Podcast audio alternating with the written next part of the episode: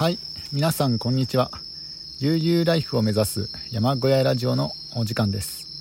えー、本日は9月えっ、ー、と29ですかね。ちょっと待ってください。えっ、と今日は29ですね。29の、え、夜に収録しております、え今ですねあのカヤライズというテントにあのフライシートを敷いて、えー、今横になった状態で、え、収録しております。いや昨日の配信でですねあのテントを2つ持ってきて失敗したってね、あのー、言ったと思うんですけどもいや今はテントを2つ持ってきてよかったなと、えなぜかというとですねまだまだ暑いです。あの新潟佐渡島ということで結構涼しいのかなと思ってもともとはねあの荒いテントのえっ、ー、と、エアライズ1というね、えー、ものを持ってこようと思ったんですけども、1人用のテントですね。それには、あの、網戸が1箇所しかついてないんですね。で、えー、まあ、要は、ちょっと、春秋用のテントなんですね。で、今はあの、カヤライズという、あの、全面がカヤでできている、えー、夏用のテントにしてますね。えー、まあ、夜間は涼しくなると思うんですけども、今、今7時10分前なんですが、それでも暑いです。ちょ、ちょっと暑いぐらいかな。あの、日中はめちゃくちゃ暑かったですね。あの、このカヤライズの中でも、えー、汗をかいてました。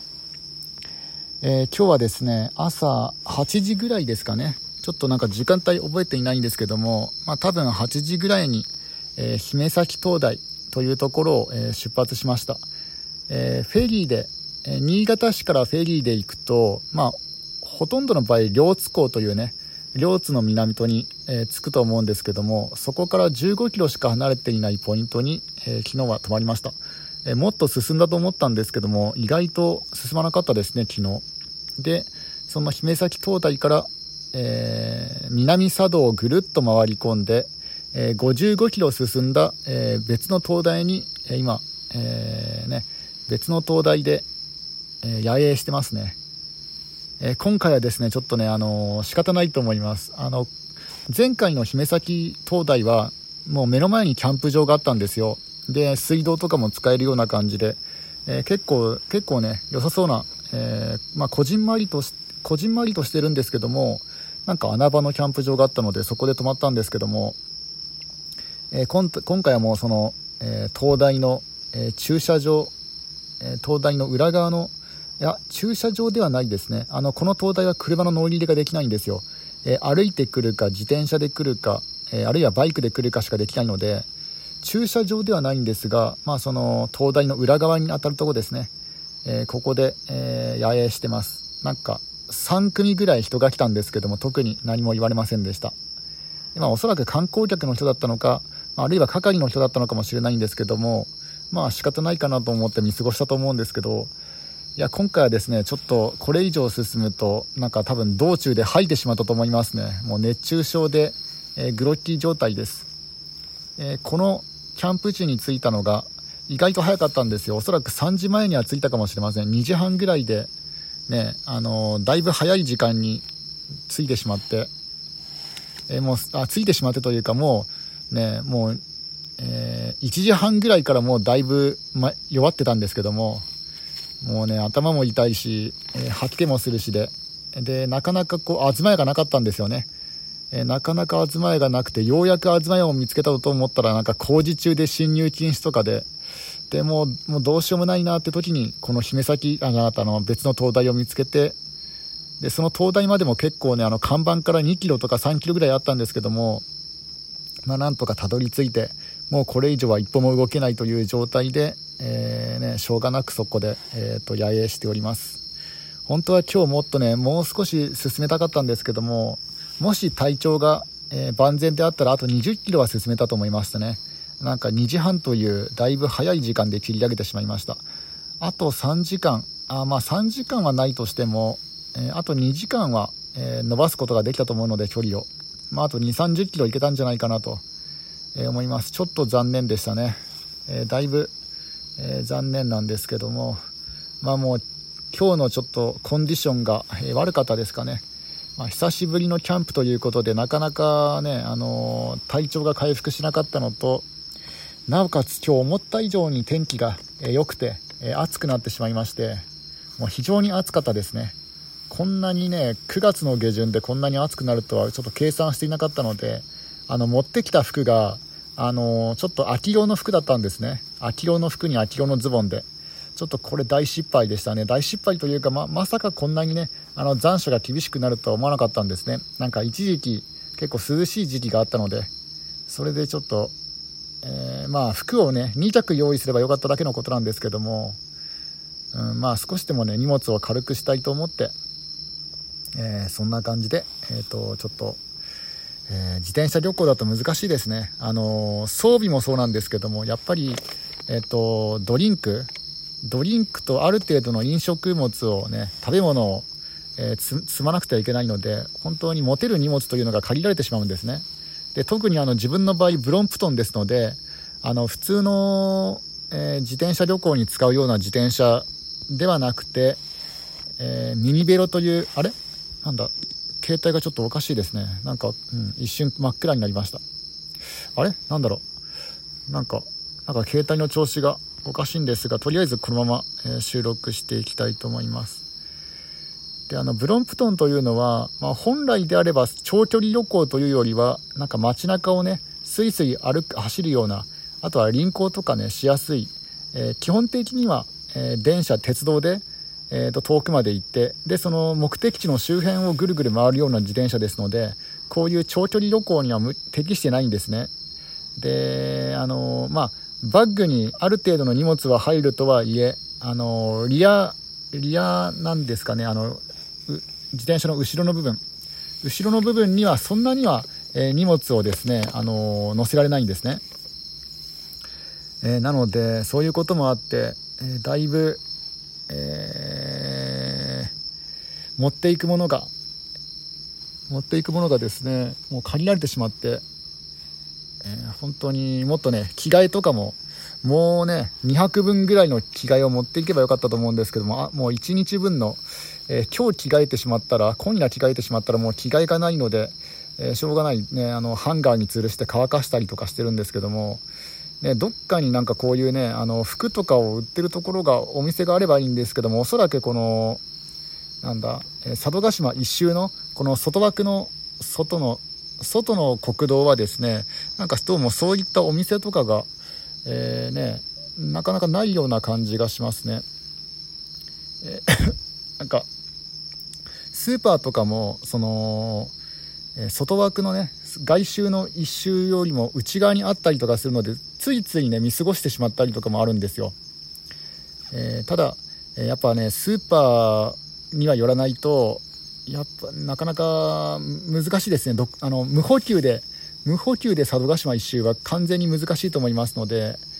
えやっぱりですねスーパーの位置は確認したりです。で本当はね理想なのは理想的なのはコンビニに寄りたいんですけどもそのコンビニもちょっと奥まったところにしかないのでコンビニには今のところ、え、寄れてませんね。全部、えー、スーパーです。えー、あスーパーのあの、ね、値段はですねあのやっぱり、えーと、本土本土本州に比べるとちょっと高いですね。えっ、ー、と 500ml のペットボトルが138円ぐらいですね。なんか、えー、まあ自動販売機よりはちょっと安いけどもそんなには安くないですね。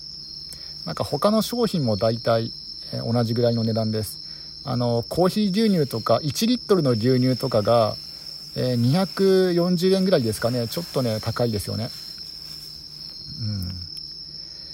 うん。あでも佐渡島のね佐渡佐渡佐渡コーヒー牛乳美味しいんでなんかもう何回も飲んでますね。もう結構飲んでますね。あのフェリーでも1回飲んでで昨日もねあのちっちゃいちっちゃいなんだパ紙パックのやつを飲んで今日もちっちゃい紙パックのやつも飲んでで今現在手元になんか1リットル分の時の、えー、時コーヒー牛乳があるんですよなんかちょっとね美味しいですねまあひょっとしたら自転車で乗って疲れているから甘いものを欲していて美味しくより一層美味しく感じるのかもしれないんですけども、まあ、それにしてもこの紙パックのコーヒー牛乳は、えー、美味しいですねなんかちょっと携帯がおかしいですね。なんだろう。なんかね、なんかよくわからない携帯の不具合が、え発生しております。ちょっと今、え、充電中だからかもしれませんね。ちょっと充電コードを、え抜きます。えー、で、あ今ねあのモバイルバッテリーで、えーと、充電できているので、えー、おそらく23泊であれば、えーと、モバイルバッテリー持つと思いますのでなんか1日1回充電してるっていう感じですかねそんな感じであでも結局暗くなりましたね携帯が真っ暗ですね今、えー、テントの中にいるんですけどもほぼ真っ暗状態になってしまいましたやっぱりこのランタンとかね、懐中電灯とか、そういうものは持ってくるべきだったなと、ちょっと今後悔してますね。あ、ちょっとあの、一旦携帯のライトモードにしますね。ちょっと、えー、真っ暗なので、ライトモード、ライトをつけました。おお、明るい。めっちゃ明るくなりました。うん。えー、あとはですね、あの本当はこういう旅行しながら毎日ブログ更新とか、えできたらねライブ感が伝わっていいと思うんですけどもいやあれはあれはすごいですね。まずあの狭いテントの中であのパソコンをいじろうと思い思わないですね。うん。でそれプラスあのパソコンを持ってこなかったんですよ。あのパソコンねえー、まあ、持っていや自転車旅行でパソコン持ってくるのを持っていくのは結構リスキーな感じがしますね、えー、もまあ、持ってこれないこともないんですけども、まあ、盗難もあるし、まあ、とは破損も怖いですよね。突然の雨に降られてとか。そういうのもあってちょっと今回ねあのノートパソコンは持ってこなかったんですけど、えー、ちょっと夜夜だいぶ時間が暇ですのでなんかねノートパソコンとかあるいは、えーなんか紙の本とか持ってくればよかったかなと思います。特に紙の文庫本1冊ぐらい持ってきてればだいぶこの暇を潰せたんじゃないかなと思いますね。今日はなんか昼早く早めにこのテントにねテントに入ってしまったので結構もう一眠りしたんですね。もう2時間ぐらいは寝たかもしれません。なので目が冴えてしまってなんか夜どうやって時間をね過ごそうか悩んでるとこですね。もう手元には携帯ぐらいしかないので結局は携帯をいじるしかないと思います。ただ電波は非常に良いです。今、えー、5本あ4本まあ、マックスで、えー、針が立ってますね。電波が4本あります。えー、えー、いやまだ体調の方はですね完全に回復していなくて、えー、ちょっとまだ頭がぼんやりとしているようなえ状態です、えー、今日は今虫の声と、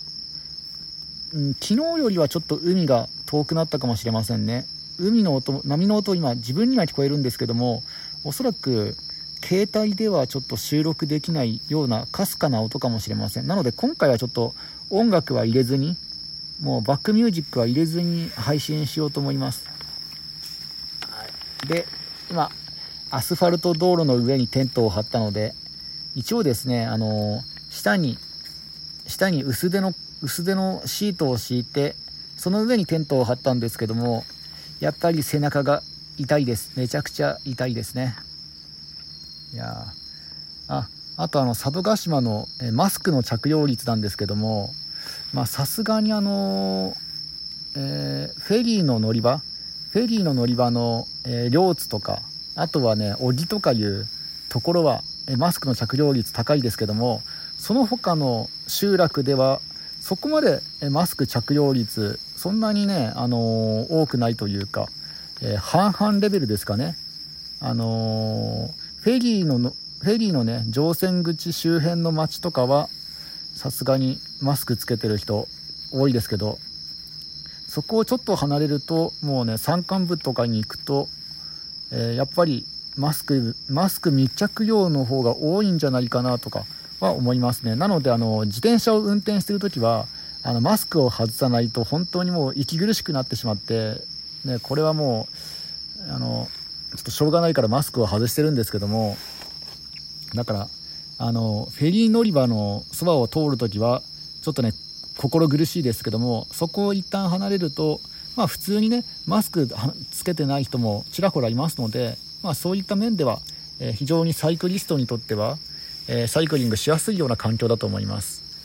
で今のところ、えー、自分の他に、佐渡佐渡市、佐渡一周にチャレンジしている方には一度1人だけ、出会いましたね。あのフェリーで一度ね一緒になった方なんですけどもあのフェリーの時はですねあの全く話はしなかったんですね。でたまたまあの今日、えー、キャンプ場で野営していてで出発する時にねちょうどね出くわしたんですね。ちょうどねあの出発する時に来られてでちょっとねお話をしたんですけどもその方ぐらいですかね今のところ佐渡市にチャレンジしてそうな人はそのぐらいですね。ただ、えー、今日はですねあの小木港というもう一つの、え、フェリー乗り場の周辺で、えー、自転車乗りの方2人に、え会いました。まああの話とかはしてないんですけども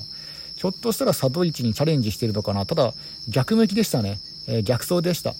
あの海を左手に見て走るためにはえー、時計回りがいいんですけどもそれはなんか反時計回りん？いや反時計回りじゃない。あ反時計回りっぽかったですね。自分が見た感じ。あの自分とは逆の方向に行ったので。それとも自分があれかな。なんか一度道を間違えてねその時に出くわしたから反時計回りに見えたのかちょっと覚えてないんですけども。まあとりあえずあの自分の他に2人の方にね2人の方を見たんですがでも昨日のフェリーでは見なかったのでおそらく今日のお昼のフェリーに乗ってきてそのまま出発したのかあるいはあ違うあれか。小木港の方のフェリーに乗ったのかもしれないですね。小木港のフェリーに乗ってあ小木港はフェリーじゃないや。小木港の方はジェットフォイルというなんかあの小型のスピードが出そうな高速船なんですよね。そっちは6000円以上するんですよ。片道6000円以上するのでそっちには乗らずにあのカーフェリーあの車を積むフェリーにあの乗ってきました。それだと2と、えー、2級客客室だと、えー、いくらだっけな？2600円で、片道来れますのでそっちの方が時間帯が少ないんですけども本数が少ないんですけどもそっちで、来ました。えー、もうもう今日は、くたくたです。もう肉体的にも、え、精神的にもくたくたですね。でもよくよくここにたどり着いたなとこんな落ち着けるような環境にたどり着いたなと思います。特にね誰にもとが咎められることなく。まあ自転車が置いてあったからねそれのおかげがあったのかもしれないんですけどもうん。あのまあテントを張っていて特にね誰にも何も言われなかったです。あと感じたのはですね佐渡島。えー、まあやっぱりあの道のねちょっと路地裏とかも多いですので、細い道が多かったりとかするので、やっぱ軽自動車率高いかなと思いましたね。まあ日本はね、特になんか半分ぐらい軽自動車らしいんですけども、まあそれにしても見かける車はね、やっぱ軽自動車多かったかなと。やっぱりこういった入り組んだ道とか細い道が多いところだと、軽自動車の方がいいのかなと思いましたね。うん、自分もなんか、今普通自動車に乗ってるんですけども、やっぱり、あの維持費のことを考えると軽自動車に乗り換えた方がいいなと最近は思ってきましたねあとは山間部に山間部で暮らしてるとどうしても道幅が細いですので、うん、あの普通車の方がデメリットが大きいんですよね。軽自動車の方がスイスイ、えー、進んでいきますので、うん、やっぱ軽自動車いいなとか思えてきましたね。で来年車検ですので今ちょっとちらほら、えー、車を見てるんですけどもただえー、今乗っている車を手放すのがですね非常に難しいかなと思います。それはなぜかというとまず一つはあのダメージが蓄積されてると。あの結構傷んでますので傷んでるっていうのは外装の方ですね。あの中身のエンジンとかは全然平気なんですけどもあのバンパーをあの三輪でこすったりとかねそういうことをしてますのでそういう意味では、えー、見た目がちょっとダメージが傷ついてるかなと思います。中身はいいんですけど非常にもったいないですね。であと一つはですねあの自分が車中泊用にいろいろ改造したんですね。あのプロのプロのキャンピングカービルダーさんにお願いして特別に改装してもらったので結構お金がかかってるんですよだから、えー、普通にこうねヤフオクとかで出品したところでそのねどのくらいお金がかかったかというのは普通の一般上一般の方には全然伝わらないですのでだから非常にもったいないなとだったらね、ちょっと我慢してても自分で乗り、乗り潰すまでね、頑張った方がいいのかなっていう気もしてきたんですよね。ちょっと悩ましいところです。結構ね、あの、長尺物とか、えー、合板が運べるので、まあ、ワンボックスカーなので、あの使い勝手はいいんですけども、まあ、やっぱり、あの車中泊と考えたら、まあ、普通の軽バンの方が細い道路も行けるしいいしっていうふうにちょっと考えてきましたね。であとはですね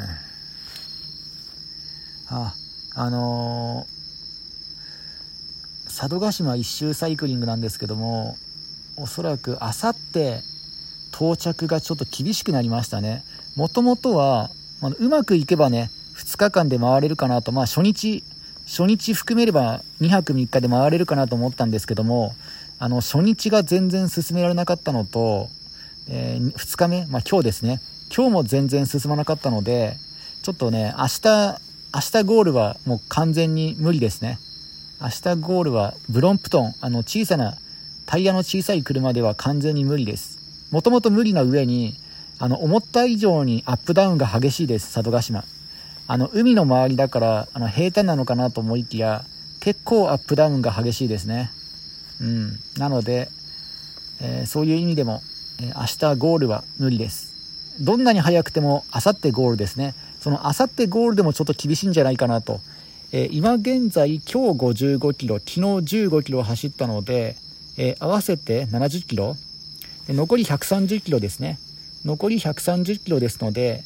えー、明日65キロ、明後日65キロ。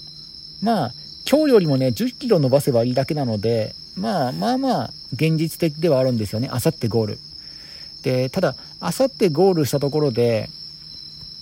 ね、あのー、その日のうちに、えー、で夜中なんですよ。あの、フェリーの便が夜中なんですね。で、えっ、ー、と、夜中で多分1時ぐらいに、夜な真夜中にえー、新潟に着くんですよ。まあまあ、それでも、まあ、ね、いいかもしれないですけども、多分そこまでの体力が残ってるかど残ってるかどうかがちょっとわからないので、えあさってに新潟に帰れるかどうかが分からなくなってきましたね。ひょっとするともう1日ね、増えるかもしれません。えー、つまり、えっ、ー、と、明日じゃなくて、あさってのしあさってか。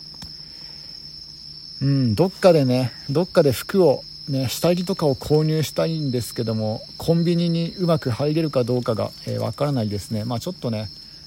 あのコンビニ探してなんかあ、まえーと、佐渡島には、えー、ローソンおそらくコンビニはローソンしかないと思うんですけども、まあ、ローソンにねうまく入れれば多分ね服とか売ってると思いあ下着とかね売ってると思いますのでそこで買おうかなと思いますああとはですねあの旅行するときは、えー、蚊取り線香あるといいですね。あの蚊取り線香を腰にぶら下げられるやつです。あの虫除けスプレー途中のスーパーで買ったんですけどもやっぱ限界がありますね。あの、うん、虫除けスプレーだったらあの蚊取り線香のが確実かなと思います。だから今度はあの小さい蚊取り線香と腰にぶら下げるやつを持っていこうかなと思いました。あの9月下旬なので蚊はそんなに少ないかなと思いきややっぱりまだまだいますね。うん結構います。えっ、ー、とあとお伝えしたいことはああの新潟県結構キャンプ場多いですよ。あの整備の整ったキャンプ場多いです。おそらく無料で使えるんじゃないかなと思いますね、えー、なのであのこういうこういった野宿の自転車旅行には結構向いてるかもしれないです。そのなんだ急に急になんかね寝床が必要になった時とかそういうことを考えるとあの結構ねあのサイクリング旅行には向いてるかもしれません。ただあの9月下旬の今現在でも暑いですね。今日がたまたま暑いのか分かんないんですけどももう今日の暑さは本当半端ないですね。ちょっとちょっとやめてくれよと思いました。あとあとやっぱりマスクですよね。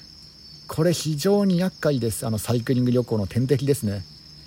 あのなんだろう。普通のロードバイクであのサングラスしててヘルメットつけてるようなそういった完全もうサイクリストっていう装備だったら、まあ、マスクしてなくてもまあね普通にいいかもしれないですけどもあのこういったねミニベロというなんかあの折りたたみ自転車で旅行するとやっぱちょっとねあのまあ、まあ、ひょっとしたら自分のね被害妄想なのかもしれないですけどもちょっと視線が痛い時はなくはないですね、まあ、普通の自転車と思われますのでもう旅行用の自転車ではなくてちょい乗りの自転車と思われるとね、あとマスクしてると本当に息苦しいのでマスク着用無理ですね。サイクリング旅行にマスク着用は無理です。なので、あの、個人的見解としては、まだ旅行は早すぎたかなと。ね。うん。ちょっとね、あのー、この新型コロナのこともあるし、まあ他にもね、いろんなこともあるので、ちょっと旅行は早かったんじゃないかなっていう気もしなくもないんですけども、ただ個人的には今このタイミングでしかね、長い旅行には、えー、行けなくなって今後はちょっと忙しくなるような気もするので、ちょっと、えー、ね、無理をして、え旅行に、え来ました。えあとはですね、え佐渡島でも、サバイバルゲームフィールドあると思うありありそうなんですけどもちょっとそこのねパあのパンフレットが道の駅で道の駅に置いてあったので昨日もらってきたんですけどもひょっとしたらこのコース上にはその佐渡島一周のコース上にはなさそうなのでこれもちょっとねあのなんか自分も今後サバゲフィールドあのサバゲキャンプ場サバゲキャンプ場経営をちょっと考えているのでやってみたいなと思ってるんですけどもやっぱ見本が見れないかもしれませんね。でああとはあの自分がこのキャンプ場昨日ね昨日キャンプ場を使ってみて思ったのはなんか不干渉のキャンプ場っていいなと思ったんですよ。全くこう干渉されないキャンプ場。だからあのサービスサービスが行き届ったキャンプ場よりももうなんかほったらかしほったらかしの方がいいですよね。なんかほったらかしキャンプ場ってなんかどっかにあったような気がしますけどもなんか本当ほったらかしのキャンプ場にしようかなと、